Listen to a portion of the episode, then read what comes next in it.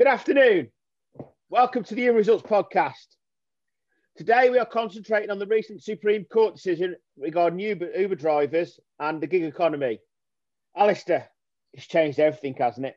Not really, Ben. Um, it's you know this is this has been a continuation of uh, a direction of travel in the law for quite some time. Actually, you know, you, you go back go back a number of years now on the case law uh, on the issue of status. I think it's been an area which, not unusually, uh, the legislators of the land have not been able to keep up with the fast pace of technology. The actual legal basis for the decisions. And Uber is just one case. And don't forget, this is this was at the Supreme Court. This has already been before the Court of Court of Appeal, and and and again, you know, the decision was the same. You know, you've got no great surprise from from the lawyers, from the employment lawyers, to the outcome. You have to look at the facts and the relationship between the, the, the, contract and, and, and what's actually happening on the ground in, in, in these cases. And that's what the Supreme Court confirmed again, that the tribunal, that an employment tribunal would would be expected to examine the reality of uh, the relationship between the, the payer,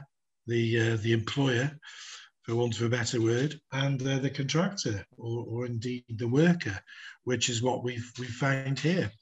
So it's not a it's not a great surprise. I mean, there's there's plenty of other cases that that, that came before it.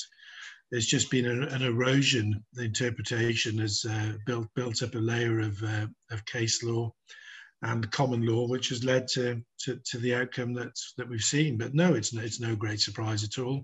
You know, Uber have have, have already expected pretty much that outcome, I suspect, and have taken it on the chin.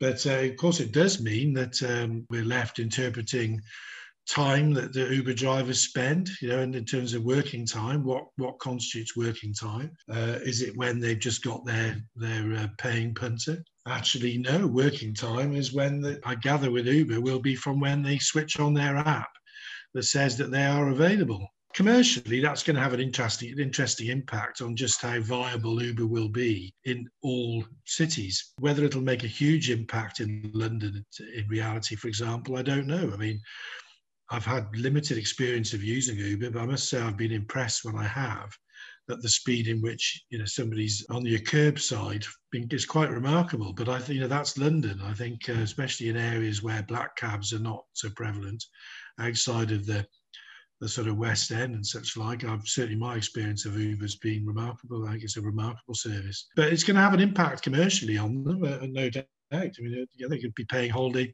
holiday accruals, and uh, the working time definition uh, is going to bite them and require some some headaches to be massaged. But no, it wasn't a great surprise from a legal perspective, Ben.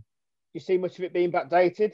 See many cases. Well, there's a, there are caps. You know, you can go back two years. There's some statutory caps there. So you know, I'm guessing that Uber, worth billions on the balance sheet as they are, can uh, can withstand that. Of course, a lot of people will be going down the tribunal route to gain what they can. I think rather than negotiating, that's a dangerous ground to go, isn't it? They should really join to Uber direct because I would guess they're they're well protected on this side of things now. I'm not sure about uh, how much more litigation we'll get on it, but yes, obviously these are things now that in theory can be sorted out comparatively quickly from uh, by tribunals in, in people's local local areas. Yeah, so if you have any Uber drivers that need some advice, put them in touch with Alasdair. As always, I'm pretty sure he's a, he'll look at case law, and as he always says, Alasdair, never be the first test case. So, well, uh, indeed, who would want to be? who would want to be? And of course, the one thing the one thing about Uber we all know is that they are investing in other areas of commercialization as well. So they are a sensible company, but it is going to affect uh, other gig companies, isn't it? This whole um, gig economy, um, this tech-driven uh, economy with you know, delivery drivers, Deliveroo, and such like, you know, it, it, it's uh, it's all driven by the technology.